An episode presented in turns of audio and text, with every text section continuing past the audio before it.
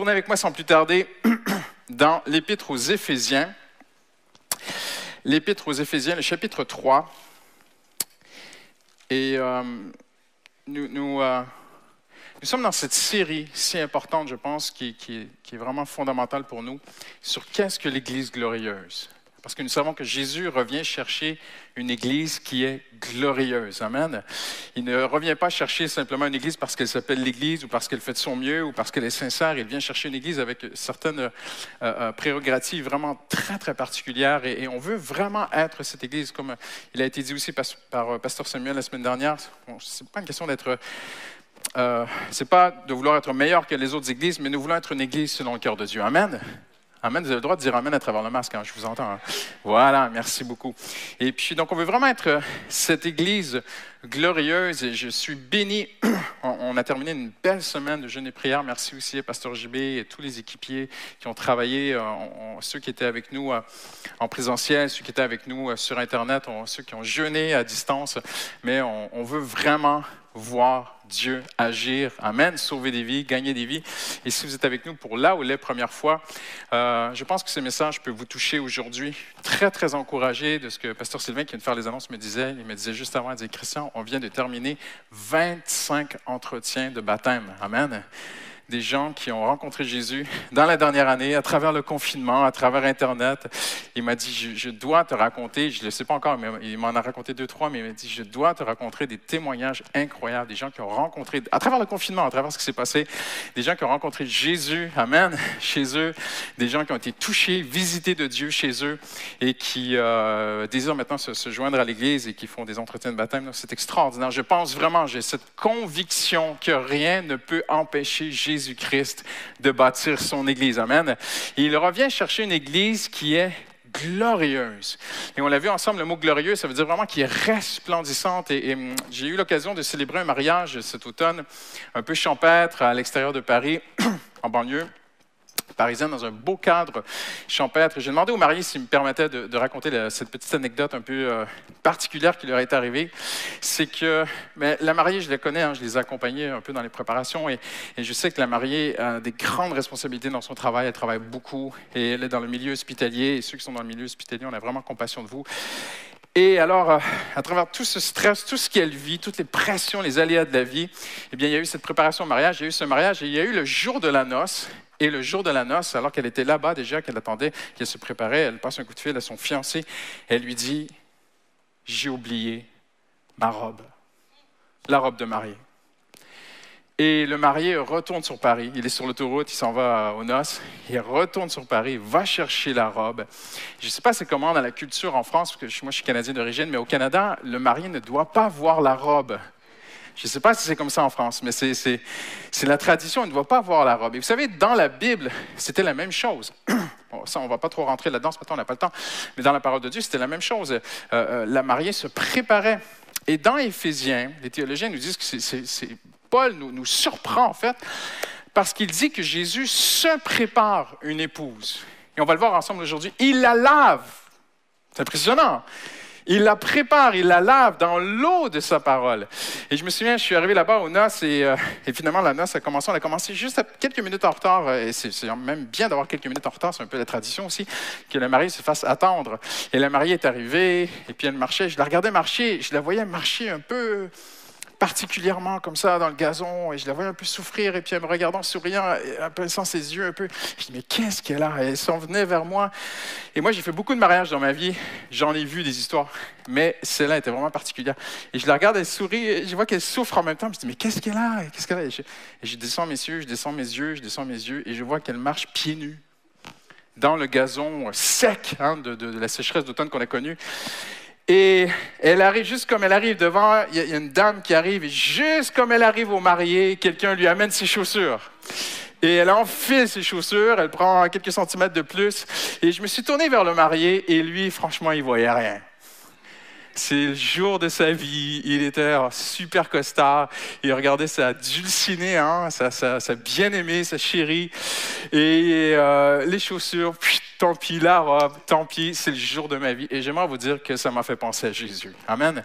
Le Seigneur voit les petits aléas de l'Église, il voit les choses parfois qui ne sont pas tout à fait bien organisées, mais lui, il voit son épouse. Amen. Il est en train de se préparer, cette épouse pure, sans tache, ni ride. C'est impressionnant. Et j'aimerais aller avec vous ce matin dans cette pensée qui est très importante parce que Paul dit qu'il se la prépare. Et il la, il la lave dans l'eau de la parole. Et il faut bien comprendre qu'est-ce qu'il veut dire par la parole, parce que depuis déjà plus de deux mille ans, et même dans l'Ancien Testament, on regarde les pharisiens, on regarde maintenant dans le monde entier, ça peut vouloir dire tout et n'importe quoi, la parole. Là, vous allez me dire, non, mais pasteur, la parole, c'est la Bible. Oui, oui, c'est la Bible. Mais vous et moi, nous savons que l'homme peut faire n'importe quoi avec ce livre, n'est-ce pas? Et même Paul dit qu'il est possible de lire ce livre et d'avoir un voile. Alors, j'aimerais vous montrer ce matin qu'il y a quelque chose de très, très, très important pour que l'Église soit glorieuse. Et c'est cette phrase qui, pour moi, représente tout mon message ce matin. Je peux dire tout ce message en une seule phrase. C'est la révélation qui fait l'Église glorieuse. Marquez ceci, c'est la révélation qui fait l'Église glorieuse. Ça ne se limite pas seulement à des expériences surnaturelles, parce qu'on peut vivre des expériences surnaturelles sans être dans la parole de Dieu. Il y a des gens qui ne croient pas en Jésus, qui ont vu la Vierge Marie. Ça n'a rien à voir avec la parole de Dieu. Il y a des gens dans l'hindouisme qui ont des choses surnaturelles ou dans l'animisme qui vivent des choses surnaturelles. Ça n'a rien à voir avec la parole de Dieu. Donc, on ne se limite pas à vivre des expériences spirituelles, mais aussi, de l'autre côté, on ne se limite pas non plus à une simple étude intellectuelle de la parole de Dieu. Il doit y avoir un équilibre entre les deux, une révélation. Et c'est ce que Paul va dire, si on le lit ensemble dans Éphésiens chapitre trois, c'est dans le même contexte, c'est dans cette épître qui se construit vers la fin, vers la conclusion de l'épître, où Paul dit que Christ vient, il se prépare, il s'est donné lui-même pour elle, afin de la conduire à la sainteté après l'avoir purifiée, lavée par l'eau de la parole. Mais comment le fait-il? Comment est-ce qu'il lave l'Église par l'eau de la parole? Parce que autant ce verset est pour toi personnellement dans ta vie, autant il est pour toute la communauté, le corps de Christ, l'Église Paris-Métropole. C'est notre souhait, c'est notre désir d'être cette Église glorieuse qui est lavée par l'eau de la parole. Mais qu'est-ce que ça signifie? Je vais vous dire ce matin, ça signifie une révélation de Jésus, une vraie révélation de Jésus. C'est la révélation qui fait l'Église glorieuse. Regarde avec moi, Paul. Moi, Paul, chapitre trois, verset premier. Je suis le prisonnier de Jésus-Christ pour vous, les, les non-juifs. Si du moins vous avez appris comment je fais part de la grâce de Dieu qui m'a été confiée pour vous, verset trois. trois, trois, c'est vraiment notre, notre texte central aujourd'hui. C'est par révélation. Dites avec moi révélation à travers le masque. Révélation. Ne vous inquiétez pas, vous n'allez pas communiquer aucun virus autour de vous. On croit que Jésus vous aide. C'est par révélation qu'il m'a fait connaître ce mystère, tel que je l'ai déjà décrit en quelques mots. Ça veut dire que Paul dit, j'aurais pu écrire plus que l'Épître aux Éphésiens, j'aurais pu continuer à écrire, je suis dans le fond d'une prison, euh, je, je, je l'ai fait en quelques mots, mais ce que je vous écris, je l'ai reçu par révélation, non par déduction, non seulement par intellectualisme, non seulement par réflexion, je l'ai reçu par révélation de Dieu. Maintenant, qu'est-ce qu'une révélation? Le mot révélation dans le grec, on peut le traduire de différentes façons, mais si on essaie vraiment de le clarifier, de le simplifier au plus simple, je peux te dire ceci. Une révélation, ici, dans le contexte de la parole de Dieu, on peut le dire en un seul mot, c'est une manifestation. Une manifestation surnaturelle que tu vis dans ta vie. On peut dire dévoilement, il y a d'autres traductions, mais bien dit, simplement dit, ce que Dieu veut pour toi, c'est une révélation qui est en fait une manifestation. Maintenant, cette manifestation, si tu veux vraiment savoir, parce qu'on a plusieurs personnes qui sollicitent les conseils de l'Église ici, et c'est important de le dire, on s'entretient avec toutes sortes de gens qui viennent de, de toutes sortes de milieux. Une vraie révélation de Dieu, biblique, céleste, qui est la vérité, qui est la vraie lumière, tu peux la dire, tu peux la décrire en deux mots très importants. La présence de Dieu et la parole de Dieu. Souviens-toi de ceci. Est-ce qu'il y a la présence de Dieu? Est-ce qu'il y a la parole de Dieu? La présence de Dieu est une présence qui est paisible, Si tu vis des manifestations, si tu vis des choses spirituelles qui amènent la peur, c'est pas Dieu, c'est pas Jésus. Tu fais des rêves, tu as des visions, tu as rêvé des trucs qui, qui, qui communiquent la peur dans ta vie, c'est pas de Dieu, ça vient de l'autre côté. Ça vient du côté ténébreux. Premièrement, la présence de Dieu. Et on l'a vu ensemble il y a deux semaines, Dieu est amour. Il y aura toujours de l'amour dans une manifestation de Dieu, toujours. Dieu va toujours s'approcher de toi, non avec condamnation, mais avec amour. C'est beau les témoignages que Pasteur Sylvain m'a raconté de Jean, une femme qui a fait ce rêve, que, que et, et Jésus a pointé le péché dans son rêve. C'est extraordinaire, c'est tout à fait biblique. Il a pointé des choses dans sa vie, mais elle dit, il n'y avait pas de condamnation, il y avait de l'amour. Il y a une présence de Dieu, mais il y a aussi une parole de Dieu. Une présence sans parole fait que les gens peuvent même être en présence de Dieu lui-même. Vivre, tu peux vivre une manifestation de Dieu dans ton cœur et pas comprendre ce qui t'arrive. C'est Paul sur le chemin de Damas. Jésus est apparu à Paul, et qu'est-ce que Paul répond à Jésus? Il lui dit, « Qui es-tu, Seigneur? » Il est en présence de Jésus, mais il a besoin aussi d'une parole. Jésus va lui répondre, il va lui dire, « Je suis Jésus que tu persécutes. » Donc, une vraie révélation, elle a ces deux choses importantes dans ta vie. Et Dieu va transformer ta vie, il va purifier ta vie, il va te préparer pour son retour, parce que si vous ne le croyez pas, j'aimerais vous annoncer ce matin, si vous ne le saviez pas, Jésus revient bientôt. Et il est en train de se préparer une épouse qui est pure, sans tache, ni ride, une église glorieuse. Et il la lave par l'eau de sa parole. Et cette eau de sa parole, c'est une révélation qui vient par la présence de Dieu et qui vient par la parole de Dieu. Quelqu'un dit amen aujourd'hui. J'aimerais vous dire trois choses importantes. Tout commence par révélation, tout continue par révélation. La révélation est la contribution de Dieu et la révélation aussi à notre implication. Premièrement, tout commence par révélation. On devient chrétien par révélation. Jésus a pris l'un des plus grands docteurs de la loi, je ne vais pas revenir deux ans en arrière, où j'ai vraiment enseigné qui était Nicodème. Nicodème, c'était une des plus hautes autorités, il faisait partie de la plus haute autorité nationale religieuse de l'époque. Et, et, et Jésus a dit à Nicodème, « Tu connais la loi, mais tu n'es pas né de nouveau. Il faut naître de nouveau. » On devient chrétien par expérience spirituelle. On devient chrétien par nouvelle naissance. On ne devient pas chrétien par adhésion intellectuelle. On ne devient pas chrétien parce qu'on dit « mais j'ai beaucoup étudié la Bible, j'ai beaucoup regardé et je suis d'accord, et c'est beau être chrétien, moi je veux être chrétien. » Et j'ai vu des gens me dire que « pasteur, j'aimerais être chrétien. » Mais c'est une grâce de Dieu de devenir chrétien. On va le voir dans un instant, c'est un miracle que Dieu fait dans ta vie. Ce n'est pas quelque chose que tu peux faire par toi-même. Avez-vous choisi de naître? Mais non, c'est une grâce de Dieu que vous soyez vivants. C'est la même chose spirituellement. Jésus a dit que nous sommes nés de Dieu. C'est Dieu qui nous fait naître de nouveau. Donc la révélation, tout commence par révélation. Et Paul, regardez ce que Paul dit. C'est par révélation qu'il m'a fait connaître. Et Paul, mes amis, connaissait plus la Bible que vous et moi. On dit que les pharisiens pouvaient réciter des textes entiers, des livres entiers de la Bible par cœur. Les pharisiens n'avaient pas accès à un livre chez eux. Ils ne, ils ne pouvaient pas ramener les rouleaux de la loi, de, de, de, de la Mishnah, même la loi orale ou la loi écrite. Ils ne pouvaient pas les ramener chez eux. Ils l'apprenaient par cœur. L'apôtre Paul connaissait mieux la Bible, on se comprend, l'Ancien Testament, la Torah, que toi et moi. Mais il fallait qu'ils vivent une révélation. Tout commence par révélation. Maintenant, tout continue par révélation. Et je le dis avec amour ce matin, mais c'est pour ça que parfois certains enfants de Dieu sont nés de nouveau, mais leur croissance est handicapée. Leur marche avec Dieu est handicapée. Parce qu'ils ont commencé par révélation, mais ils continuent par réflexion.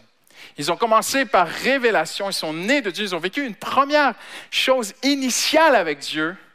Mais j'aimerais vous dire aujourd'hui, Dieu continue par révélation.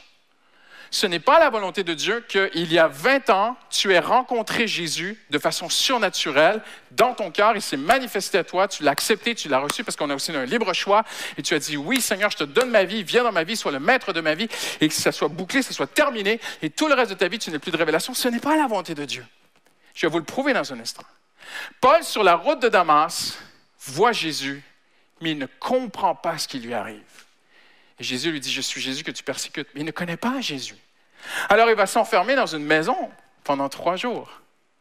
Et même le Seigneur va dire, il est là, il prie depuis, depuis trois jours. Vous savez, il est aveugle et finalement, des coquilles vont tomber de ses yeux.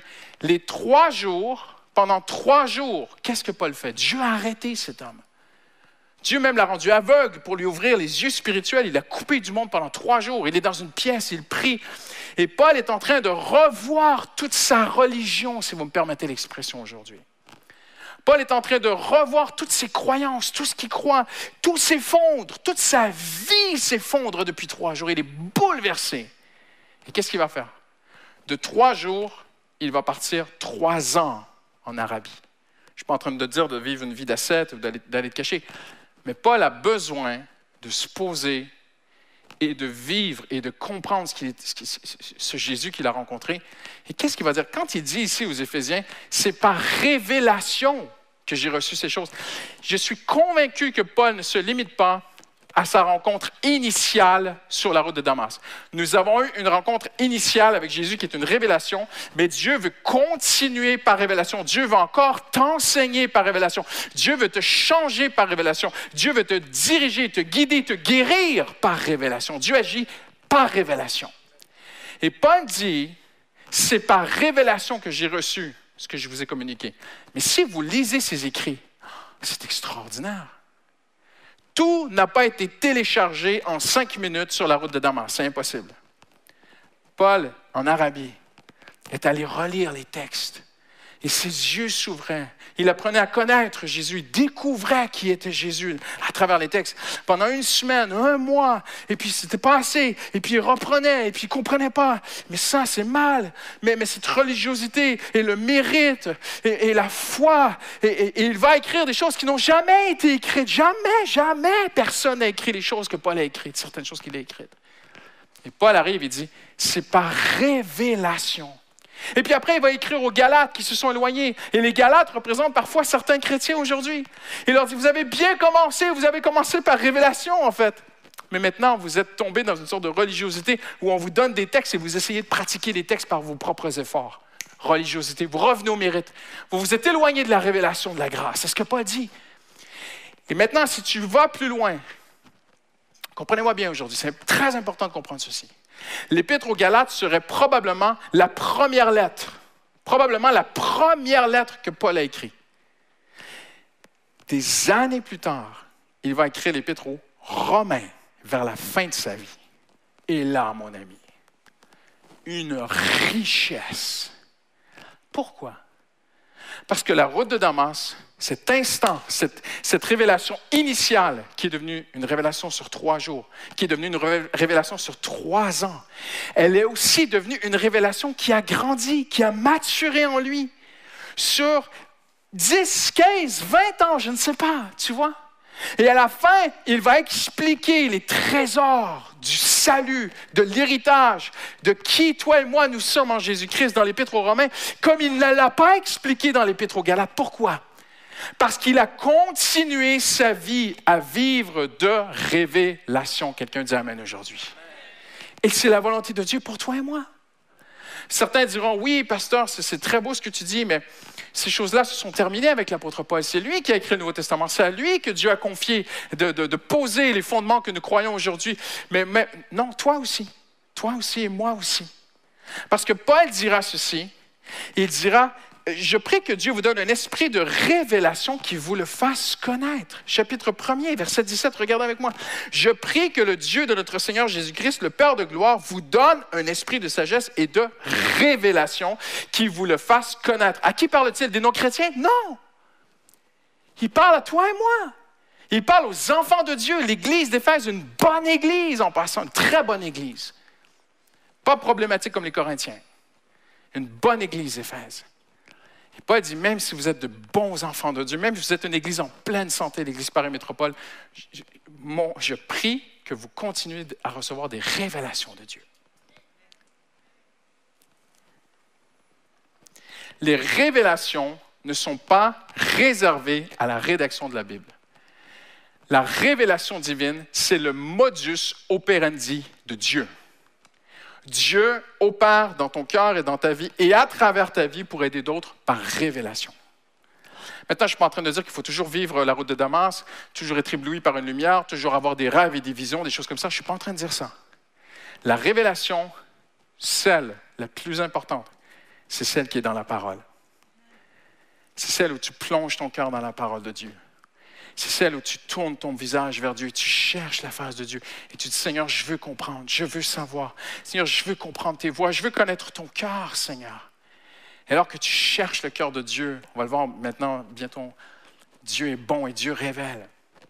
La troisième chose qui est très importante de comprendre aujourd'hui, c'est que la révélation, premièrement, elle commence par révélation, elle continue par révélation, mais elle est la contribution de Dieu. On ne peut pas se faire une révélation. Tu ne peux pas te dire, imaginer un truc et dire « Ouais, mais t'es arrivé un truc. » Et malheureusement, vous savez que ça court les rues parfois dans nos milieux chrétiens, des gens qui disent, qui, qui voient des choses. Et parfois, tu les écoutes, tu, un, c'est pas trop biblique. Et parfois, avec le temps, ça ne porte aucun fruit. Souvent, c'est, c'est du sensationnalisme, de l'émotion. Il y a des gens qui aiment bien ces choses-là. Et, et parfois, certains pasteurs ont peur de parler de révélation parce qu'ils ne veulent pas que les gens partent dans le mur ou partent dans, dans, dans, des, dans des, du sentimentalisme spirituel. Mais la révélation, il faut avoir l'humilité de se placer devant Dieu et de dire « Seigneur, je ne vais pas la forcer. » Il y a des gens qui se tirent des larmes, il y a des gens qui se tirent des émotions pour dire « Dieu m'a parlé. » Ne fais pas ça. Sois qui tu es. Sois toi-même. Tu es quelqu'un de réservé, tu es quelqu'un d'un peu timide, quelqu'un d'introverti. Change pas ta personnalité. Tu n'as pas beaucoup de temps, tu travailles beaucoup, tu n'as pas beaucoup de temps pour que Dieu te parle. Franchement, je te dis, Dieu t'aime tellement, il peut aller te trouver sur la ligne trois du métro de Paris, en pleine heure de pointe à huit heures trente le matin, et te donner une révélation dans ton cœur. Dieu connaît ton adresse. Et Dieu t'aime. La révélation, Paul dit, c'est lui qui me l'a fait connaître. Et il dit aussi, Dieu nous les a révélés par l'Esprit, un Corinthiens deux dix. Souvenez-vous de Jésus qui dit à Pierre ceci. Et Pierre regarde Jésus et dit, mais tu es le Messie. Qu'est-ce que Jésus lui répond? Tu es heureux, Pierre, car ce n'est ni la chair ni le sang qui t'ont révélé ces choses. En d'autres mots, tu ne l'as pas, tu l'as pas fait par toi-même, mais c'est mon Père qui est dans le ciel qui te les a révélés. Juste, juste un, on va attendre juste un petit peu avant de, d'aller vers la, l'adoration. Tu es, ce ne sont pas la chair, c'est mon Père qui est dans le ciel. Et Paul dira aussi dans Philippiens trois quinze, ceci, Dieu vous révélera aussi là-dessus. Paul avait vraiment la foi que le Seigneur peut te révéler. Il peut se révéler à toi. Mais pasteur, est-ce que je, moi, je dois faire quelque chose? Oui, tu dois faire quelque chose. Tournez avec moi. On va bientôt conclure dans Jean, chapitre quatorze. Jean, chapitre quatorze. « Ah, mais si c'est à Dieu de me révéler, moi, j'ai rien à faire, je fais ma vie, il viendra me chercher. » Attendons. Allons jusqu'au bout des choses. Dans Jean, chapitre quatorze, verset vingt et un, Jésus dit ceci. « Celui qui a mes commandements et qui les garde, c'est celui qui m'aime. Celui qui m'aime sera aussi aimé de mon Père, et moi aussi, je l'aimerai et je me ferai connaître à lui. » Mais on pourrait mieux traduire, en étant plus près du texte original, en disant « Je me manifesterai à lui. » Qu'est-ce qu'on a dit en introduction? Dans le grec, une révélation, c'est une manifestation. Mais ce n'est pas une manifestation de n'importe quoi ou de n'importe qui. Écoutez-moi, on est des chrétiens. Le mot « chrétien » vient du mot « Christ ». Jésus-Christ est le centre de notre théologie. Quelqu'un dit « Amen » aujourd'hui. Et qu'est-ce que Jésus dit dans Jean? Il dit « Je me manifesterai à lui. » Si tu vois Pasteur Pierre dans une vision, c'est possible que ce soit Dieu. Mais le but de Dieu, ce n'est pas que tu vois Pasteur Pierre dans une vision. Le but de Dieu, c'est que ce soit Jésus-Christ qui se manifeste à toi. Quelqu'un dit Amen aujourd'hui. C'est que tu puisses connaître Jésus-Christ. Je me manifesterai à lui. Et après, regardez, juste un peu plus loin. Si quelqu'un m'aime, il gardera ma parole et mon Père l'aimera. Nous viendrons vers lui et nous, nous, et nous établirons domicile chez lui. Celui qui ne m'aime pas ne garde pas mes paroles. Et la parole que vous entendez ne vient pas de moi, mais du Père qui m'a envoyé. Jésus a simplement dit, je te demande une seule chose, garde ma parole. Ça veut dire quoi, garder ma parole? Je prends la Bible, elle est bien rangée, dans un tiroir, dans mon appartement, dans ma chambre à coucher, je l'ai gardée. Non, non, non, non. Le mot ici, garder, signifie, on pourrait traduire, on ne pourrait pas traduire ainsi, mais on peut le comprendre ainsi, chérir. Jésus te dit aujourd'hui, la seule chose que je te demande, tu ne peux pas mériter d'avoir une révélation de Dieu, tu ne peux pas mériter que Dieu parle à ton cœur. La seule chose que je te demande, c'est de chérir ma parole, qu'elle soit précieuse pour toi. Est-ce qu'elle est précieuse pour vous aujourd'hui? Qu'elle soit tout pour toi. Et si ma parole, elle est tout pour toi, c'est ce que tu comprends, peut-être le peu que tu comprends de Dieu, Mais si tu le chéris, le Seigneur te dit, je te promets, je viendrai chez toi, je me manifesterai à toi. Mon Père et moi, nous viendrons, mon Père t'aimera. En fait, Dieu aime tout le monde, mais ce n'est pas le point ici. Le point, c'est que Dieu dit, je vais, je vais particulièrement à toi te manifester mon amour. C'est ça que le texte veut dire. Très beau témoignage que j'ai entendu. Euh, au début de l'été, un très beau couple de l'église que j'ai visité et qui, euh, on parlait ensemble comme ça, je leur ai demandé la permission, ils m'ont dit, oui, pasteur, ça, si ça peut encourager d'autres personnes, ça, on est vraiment volontaires. Et ils ont perdu un bébé. Et la sœur est enceinte, elle a perdu son bébé, elle s'est, euh, elle est entrée dans un deuil qui est tout à fait humain et normal, mais elle, en, entrée dans, elle est entrée dans une période sombre. Et elle priait, elle essayait de louer Dieu, elle n'arrivait plus à venir à l'église et, et euh, elle voyait son mari partir, venir au culte, ici, hein, ils étaient, ils étaient sur République. Et elle m'a dit, pasteur, je, je, je n'arrivais pas, je n'arrivais pas à m'en sortir. Je n'arrivais pas, je lisais la Bible, la louange, j'essayais de, de me relever, j'étais constamment découragé de ce qui m'était arrivé. Un vrai deuil, complètement abattu. Et elle m'a dit, un dimanche matin, mon mari était allé à l'église, je me suis posé dans le canapé, où vous êtes, pasteur? J'étais là. Et j'ai vraiment crié à Dieu, sincèrement. J'ai dit, j'en peux plus. J'en peux plus. Sauve-moi. Et Jésus est vivant. Il m'a dit, le, le Seigneur est venu. Je ne sais pas comment l'expliquer, mais il m'a dit, il est venu dans mon séjour. Il a touché mon cœur, il a parlé à mon cœur. Tout est parti. Jésus a guéri son cœur. Il est venu guérir les cœurs brisés, la Bible dit. J'aimerais vous dire, elle était chrétienne. Elle a rencontré déjà Jésus. Mais le Seigneur agit par révélation. Amen. En terminant, je, je vais vraiment terminer, je, je, j'ai quelques minutes devant moi.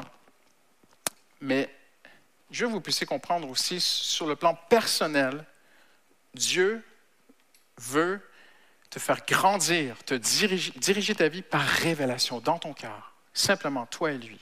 Je ne peux pas aller plus loin là-dessus ce matin. Mais je vais terminer aussi en tant qu'Église. Quel genre d'Église on veut être? Nous voulons être une Église qui grandit par révélation. Amen? Et, et, et je vais juste terminer avec ce texte parce que c'est important que vous sachiez, c'est une, c'est une série aussi qui a un accès, un, pardon, un axe visionnaire. Et je veux que vous puissiez comprendre où veut-il aller, pasteur Christian? Pas que lui, mais avec l'équipe pastorale. Qu'est-ce Qu'est-ce qu'on discute ensemble, les pasteurs? Qu'est-ce qu'on prie ensemble? Qu'est-ce qu'on travaille ensemble? On vous a dit il y a quelques semaines que Pasteur Samuel, euh, Samuel Ron allait euh, bientôt débuter à plein temps. Et, et l'un des pôles qui sera attribué à Pasteur Samuel, euh, c'est, c'est ce qu'on appelle, c'est ce qu'on est en train de mettre en place, c'est un, un pôle de cours bibliques. Parce que la révélation, elle doit être vraiment biblique. Elle doit être vraiment dans la parole de Dieu. Et je pensais à ces vingt-cinq personnes. Pasteur Sylvain me disait ce matin qui, qui, avec qui il vient de terminer des, des entretiens de baptême. Et, et les entretiens de baptême, je les ai lus ici. C'est quarante-huit pages, c'est vraiment solide. Avant que quelqu'un passe par les eaux du baptême ici, vraiment, c'est pas qu'on les passe dans le tordeur, ou, euh, mais, mais vraiment, on veut s'assurer, un, qu'ils aient rencontré Jésus et qu'ils comprennent les bases du salut.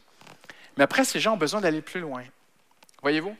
Et on est en train de lisser ensemble Un, un cursus, si je peux m'exprimer ici, qui prend déjà, parce que ça existait déjà avant que j'arrive, hein, euh, euh, à la découverte de la foi, et puis après les cours de baptême, et on est en train de lisser tout un cursus de plusieurs cours bibliques. Ça ne pourra pas se faire dans les prochains mois, mais ça va se faire sur la prochaine année, où quelqu'un qui n'est pas chrétien peut venir à l'Église Paris-Métropole, échanger avec des, des gens qui sont matures dans la foi, parler sur Jésus, parce qu'on a toutes sortes de gens de, issus de toutes sortes de milieux, que je ne vous raconte pas, qui, qui viennent, ils ont, ils ont un arrière-plan religieux. Et parfois, ils sortent d'une secte, parfois, ils sortent de, de, d'une croyance hindouiste, bouddhiste et tout, et, et, et réincarnation. Ils ont besoin d'échanger, ils n'ont pas encore rencontré Jésus, et on veut quelque chose pour eux. Après un cours de baptême, après cours de préparation au baptême, après euh, un, un cours de disciples, qu'on a commencé l'an dernier, qui était extraordinaire, qui était bien suivi, qui était beaucoup, beaucoup apprécié. Et même pendant le confinement, on l'a continué et c'était merveilleux. Et même, on va aller encore plus loin vers des, des cours plus approfondis. On veut lisser ces choses. Mais je termine avec ce mot très important. Regardez avec moi. Chapitre trois, verset deux, en, en terminant ensemble. Je suis le prisonnier de Jésus-Christ pour vous, les non-juifs, si du moins vous avez appris comment je fais part de la grâce de Dieu qui m'a été confiée pour vous. Tu lis ça, tu dis, qu'est-ce que ça veut dire? Très important en terminant. Paul dit, j'ai reçu une part de Dieu pour vous expliquer la grâce. Et le mot que Paul utilise ici, en terminant, c'est le mot « dispensation ». Et j'aimerais terminer sur un axe visionnaire très important. C'est que Paul dit, « Moi, Dieu m'a dispensé une compréhension de la grâce de Dieu pour vous. » Et ce mot est très intéressant parce que la dispensation veut dire comment Dieu interagit avec les hommes. Suivez-moi bien. Dans l'Ancien Testament, Dieu parlait à un prophète, le prophète écrivait, et il allait le donner, et c'était terminé. Et ce que Paul explique aussi ici, c'est que Dieu ne travaille plus comme ça. Parfois un don spirituel, mais les prophéties, les dons spirituels sont très importants, mais ils ne seront jamais aussi importants que la parole de Dieu, n'est-ce pas? Et Paul dit, sur le salut, sur qui nous sommes, sur la vie chrétienne, sur le sujet de toute la vie chrétienne, Dieu m'a dispensé, en d'autres mots, on est dans une nouvelle période, mes amis. Nous sommes dans une période où les enseignants, les pasteurs, les responsables de l'Église ont reçu de Dieu une compréhension des Écritures et c'est maintenant leur responsabilité de la partager, de l'expliquer comme ils l'ont reçue. C'est maintenant ainsi que Dieu agit. Et c'est très, très fort comme mot, parce que le mot que Paul utilise, c'est le, le, le responsable d'une maison. C'est le même contexte où Joseph est responsable de la maison de Potiphar, si vous connaissez cette histoire dans l'Ancien Testament. Où Potiphar est le propriétaire de la maison, et il donne la responsabilité à, à Joseph, il dit, tu es responsable de toute ma maison. Et c'est ça le mot que Paul utilise ici. Paul dit, Dieu nous a rendus, nous les pasteurs, responsables de sa maison. En d'autres mots, on est responsable, on a aussi une liberté. Ça veut dire que Dieu nous a donné cette liberté, c'est extraordinaire, de gérer sa maison, d'interpréter sa maison, d'interpréter euh, euh, sa parole à ses enfants. C'est le mot aussi « administration ». Et si vous êtes dans le milieu médical, on va parler d'administrer un médicament à un patient. Et Paul dit « Dieu m'a confié de vous administrer des choses. » Et parfois, à un, une petite dose, à un autre, une plus grosse dose, à un autre, une très grosse dose. Mais Dieu nous a confié ces choses. L'administration. Pourquoi je dis ces choses en terminant? Parce que je veux que vous compreniez où on veut aller. Je pense que Jésus revient bientôt. J'ai cette conviction. Et l'Église glorieuse va être utilisée de Dieu pour gagner des âmes. Je veux que vous compreniez. Cette... Notre vision, c'est que les dimanches matins, soient des messages qui touchent tout le monde. Les mardis soirs, on est plus dans l'étude biblique. Les ciels ouverts, on est encore plus dans cette vie de l'esprit. Mais on, on, on veut aller ensemble vers des études bibliques, vers une compréhension, vers une recherche de la parole de Dieu qui va aller vers des cours qui, on veut lisser les choses de façon très importante et on veut développer cette, ce pôle d'enseignement. Et ce qui est très beau, c'est que Dieu se sert de toute une équipe pastorale. Il n'y a pas un pasteur ici, oui, un pasteur principal, mais on est une équipe pastorale, on est collégial, on est ensemble, on est une équipe. Et ce qui est merveilleux, j'ai, j'ai, euh, j'ai rencontré sur la rue, euh, il n'y a pas longtemps, dans la rue de Paris, un, un frère de l'Église, on s'est mis à parler ensemble, qui m'a dit, ah, il dit, euh, il m'a parlé d'une période qui était très difficile dans sa vie, il m'a dit, Pasteur J B et toi, vous, ça, vos messages ont tellement touché ma vie.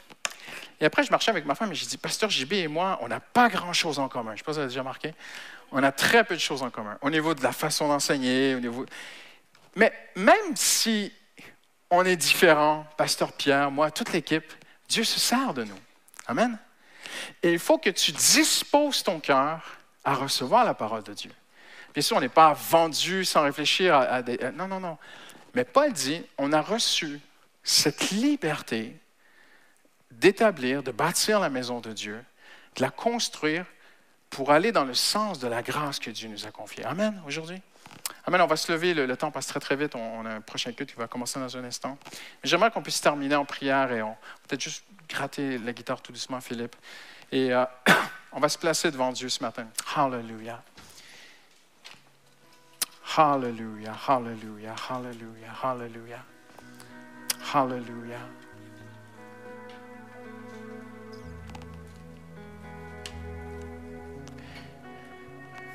Seigneur, nous voulons être une église selon ton cœur. Nous voulons être une église qui, euh, où toute l'équipe pastorale, Seigneur, grandit dans la responsabilité, dans la liberté qu'ils ont reçue de dispenser, la liberté d'administrer, la liberté de gérer la parole de Dieu. Cette liberté a été donnée aux pasteurs. Un pasteur va enseigner d'une façon, un autre va enseigner avec une autre façon, avec une personnalité ou une autre personnalité. Et tu respectes cette liberté, tu respectes nos personnalités, tu respectes la jeunesse. Paul a dit à Timothée que personne ne méprise ta jeunesse, Seigneur. Seigneur, je pense à Nicolas, pasteur Nicolas, quelqu'un qui avait été très touché par son message en sortie de culte, Seigneur. Tu te sers de chacun d'entre nous, Seigneur, parce que tu nous as donné cette gestion de ton Église. Et Seigneur, nous voulons être une Église qui est dans ta parole, mais nous ne voulons pas être une Église qui est dans l'intellectualisme, Seigneur, ou seulement l'étude des textes. Seigneur, nous voulons... Hallelujah, tu as mis cette phrase dans mon cœur cette semaine dans la prière. De ne pas être au pied de la lettre, mais d'être au pied du trône de Dieu. Nous ne voulons pas être des chrétiens qui sont au pied de la lettre. On entend parfois des chrétiens qui se, qui se prennent la tête pour des mots ou des phrases dans la Bible ou des opinions. Et Paul dit que chacun garde ses convictions. Nous ne voulons pas être des chrétiens qui perdent leur temps à être au pied de la lettre. Merci pour cette semaine de jeûne et prière qui se termine. Nous voulons être une église qui est au pied du trône de Dieu, pas au pied de la lettre, Seigneur. Nous voulons chercher le cœur de l'auteur, pas seulement chercher le texte, Seigneur. Nous voulons vivre par révélation. Hallelujah. Et Seigneur, nous savons que plus nous serons dans ta parole, plus nous pourrons avoir des merveilleuses révélations du cœur de Dieu. Et tu guéris à travers une révélation, Seigneur. Tu sauves un homme et une femme par révélation, Seigneur. Tu appelles par révélation. Tu touches par révélation. Tu guides par révélation, Seigneur. Tu protèges, tu nous protèges de mauvaises décisions, parfois par révélation, par ta parole, des révélations dans ta parole, Seigneur. Alors, au nom de Jésus, maintenant, je te confie. Saint-Esprit, viens sceller ce qui a été partagé aujourd'hui. Scelle-le, boucle-le, ferme-le, que ce soit fermé dans le cœur, scellé avec un sceau céleste. Tu dis dans ta parole, vous avez été scellés par le Saint-Esprit. Je prie que ce message ce matin soit scellé dans le cœur, que tes enfants croient que tu les aimes. Quelle promesse tu as donnée, Jésus, en disant, tout ce que je te demande, c'est de chérir ma parole et moi, je me manifesterai à toi. Je sais qui tu es, je sais où tu en es dans ta vie, je sais où tu en es dans la, dans la saison de ta vie. Et j'aimerais dire cette parole ce matin pour quelqu'un, une parole que le Seigneur a mise sur mon cœur hier soir. Le Seigneur dit dans Isaïe, c'est moi qui fais tout. Et c'est pour un enfant de Dieu qui est en règle avec Dieu ce matin, il n'y a pas de péché dans ta vie. Tu aimes le Seigneur, tu es en règle avec Dieu. Et il s'est passé quelque chose dans ta vie que tu ne comprends pas, qui, qui te déçoit profondément. Et le Seigneur te dit, ne t'inquiète pas, c'est moi qui fais tout. C'est moi qui fais cette chose. Et tu dis, mais Seigneur, comment est-ce que ça pourrait être toi? En fait, Dieu te dit, tu es mon enfant, tout concourt au bien de ceux qui aiment Dieu. C'est moi qui permets cette chose dans ta vie. Fais-moi confiance. Fais juste me faire confiance, dit le Seigneur. Au nom de Jésus, j'ai prié. Amen.